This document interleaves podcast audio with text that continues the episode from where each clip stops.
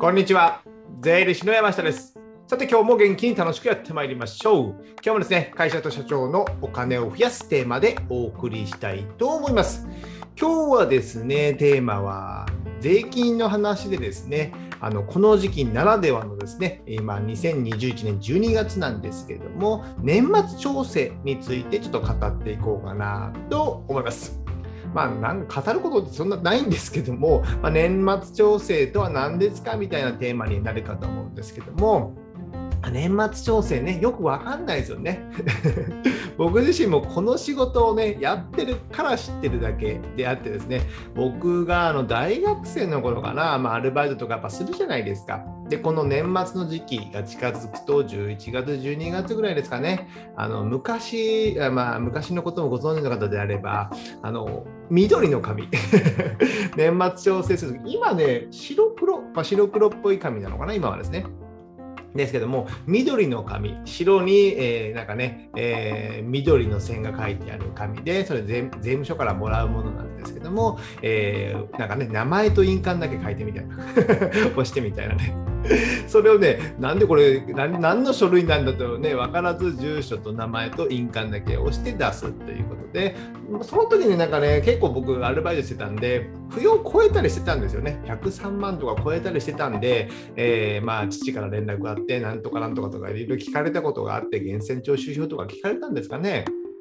もうその時のことは全く覚えていませんけども、やっぱね、僕はこの仕事してるからしてるだけであって、まあ、皆さん知らないのがまあ当たり前っちゃ当たり前なんですよ。経理の仕事とかしてない限りですね。ですので、年末調整、まあ、大体をね、え、ちょっとね、今日は理解していただきたいなと思っております。じゃあ早速中身に入っていきましょう。えー、年末調整とは何ですかということなんですけども、年末調整とは1年分の所得税、まあ、国の税金ですね、を計算することを言います。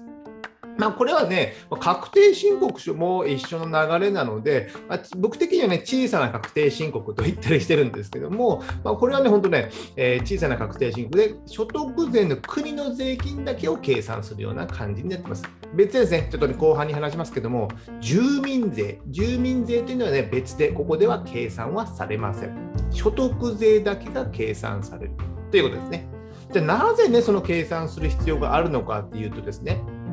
皆さんが、まあ、お勤めとか、まあ、会社経営されてる時であってもですね、役員報酬とかもらうじゃないですか。その役員報酬から控除されて差し引かれてるものの中にですね、所得税という欄があるんですよ。所得税という欄、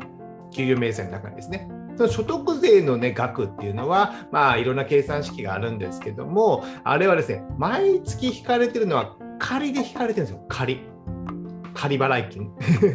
仮で引かれてるだけ。例えば、ねえー、毎月の給与は50万円だと。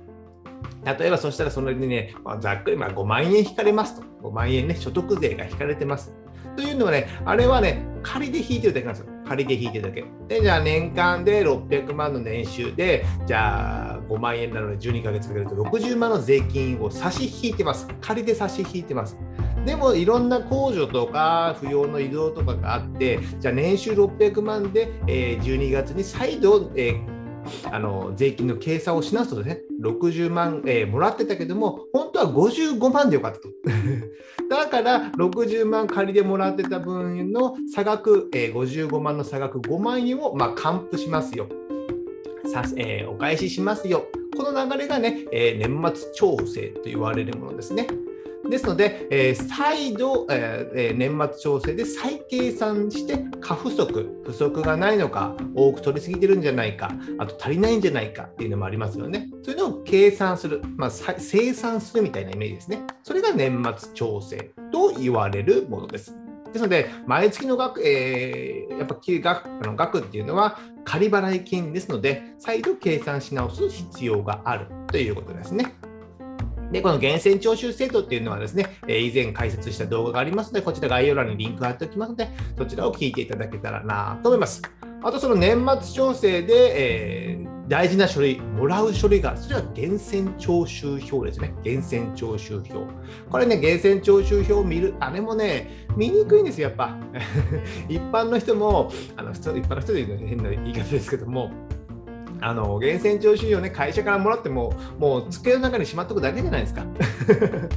今ならあの、まあ、机じゃなくてあのパソコンなんかデータで来る会社も多いと思いますので PDF でメールでもらってそのままメールのボックスに入ってるそんな感じですよね。ですので、まあ、ここの数字だけ見た方がいいですよっていうね大事な3つの数字っていうのをね解説した動画もありますのでこちら概要欄にリンク貼っておきますのでそちらもね見ていただけたらなと思います。源泉徴収はね大事な書類ですのでいつでも出せるようにしておいてください。じゃあですね、この年末調整、話戻しまして、年末調整で注意すること、注意することなんですけども、まあ、2つあるかなと思ってですね、1つ目が、えー、不要の漏れ、不要控除とか、えー、配偶者控除とかいろいろあります。この不要の漏れとか、ダブりがないか、不要関係ですね。人の控除の、えー、漏れやダブりがないか。漏れというのはですね、まあ、以前も解説したんですけども、実家のご両親とかね、意外とね、その年金もらってるけど、あんまり少なくて、えー、その控除の対象に所得が少ないので、えー、たまに仕送りもしてるから、えー、は一緒みたいな感じで、そしたらね、控除、え扶養控除できたりするんですよ。老人の扶養控除だと48万とかね、そういったのがあるので、それに税率かけるとなると、年間で結構ね、え、何十万かなったりする。ね、48万かける、まあ、50%とか、30%でもね、3、5、15万とか。なるじゃないですか。ですので、え、その辺の不要の漏れ、両親や、えー、両親が実家の両親とかが多いですかね、配偶者も漏れることがないと思いますけども、あとお子さんもですね、お子さんも漏れることがないと思いますけども、そういった両親とかの漏れ、あとダブりですね、ダブりが面白いのがですね、さっきみたいに実家の両親を扶養してるってことで、兄弟で扶養してるみたいな感じになってですね、兄弟お互いにね、え、控除してると。か。これね、市役所とかから言ってくるの市役所、区役所からですね、あとあと新確定新、年末調整とか貸してからですね、あれすごいですね、どうやってね、突合してるのかなと思うんですけども、そういったね、えーお母さんを、自分のお母さんを自分の兄弟で2人とも扶養してたみたいなね そういうことはできませんので、誰か1人しかできない控除、扶養控除はですね。ですので、そこら辺のダブりがないかっていうのをね、ご兄弟間できちんと話しておくっていうことが必要ですね。で、これが1つ目。で注意注意すること2つ目はですね、えー、保険などね、控除、保険料控除とかあるじゃないですか。新しく入ったのとかですね。これがね、9月から、あまあ、10月、9月、10月ぐらいにね、郵便で来てまして、それなくしてしまうとね、えまた再発行とかの手間になりますので、まあ、できるだけ早くね、その辺手続きやって、この辺の控除の漏れがないかっていうのをね、確認した方がいいかなと思います。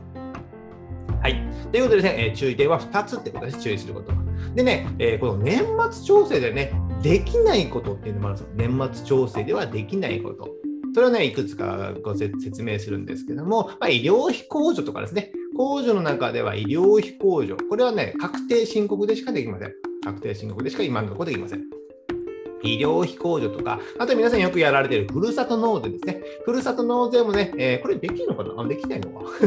ふるさと納税もできないということですね。で、あと雑損控除というとね、これ僕もあんまり見たことないんですけど、まあ、震あ水害とかね、そういった災害にあったとか、なんかね、えー、盗難にあったも大丈夫だったかな？そういった損害を受けたことによって、え、損失を控除するっていうこともできないということですね。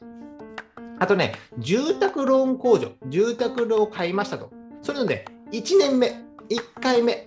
初回の申告っていうのは年末調整ではできなくて、確定申告しなきゃいけない。買った年の申告っていうのは年末調整でできなくて、確定申告する1年目ですね。で、翌年以降、例えば10年であれば、2年目以降は、え年末調整でできることになりますので、初回の住宅ローン控除というのは確定申告でしかできないということですね。あとまあご承知の通り、副業などの収入もね、え年末調整ではできませんので、えその辺はちょご注意ください。あと確定申告関係ですね、えー、何いくつかね、動画、リンク貼っておきますので、ここら辺もね、確認しておいてください。やっぱ確定申告ね、まあ、今12月なんですけども、えー、余談なんですけども、まあ、今のうちに早く準備しておかないと、3月だからいいやって思うとですね、もうすぐ経ちますからね。僕だってそうですよ。やっぱそうなるんですよ。なんか後でまだいいやと思って、3月15日が締め切りになるとね、3月15日に合わせてやっぱ仕事しちゃうんですよね。まあ、僕はってそうなんですけども、やっぱね、この辺ね、書類とかね、早めに準備、先ほど言った保険の控除の書類が、なんか申告間際になかったとかね、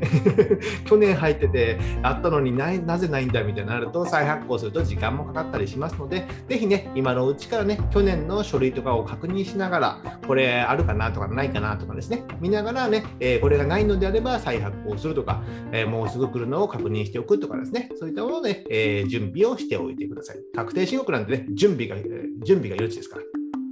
で、最後ですね、あの、住民税は違うっていうことで書いたんですけども、あの、住民税、先ほど最初にね、冒頭に言ったように、えー、確定あの年末調整っていうのは、えー、1年分の所得税、国の税金を計算するものであって、皆さんがお住まいの都道府県や市町村、区役所とかですね、区に払うような税金、住民税というのはですね、翌年の6月に計算されて、えー、通知が来るんですよ。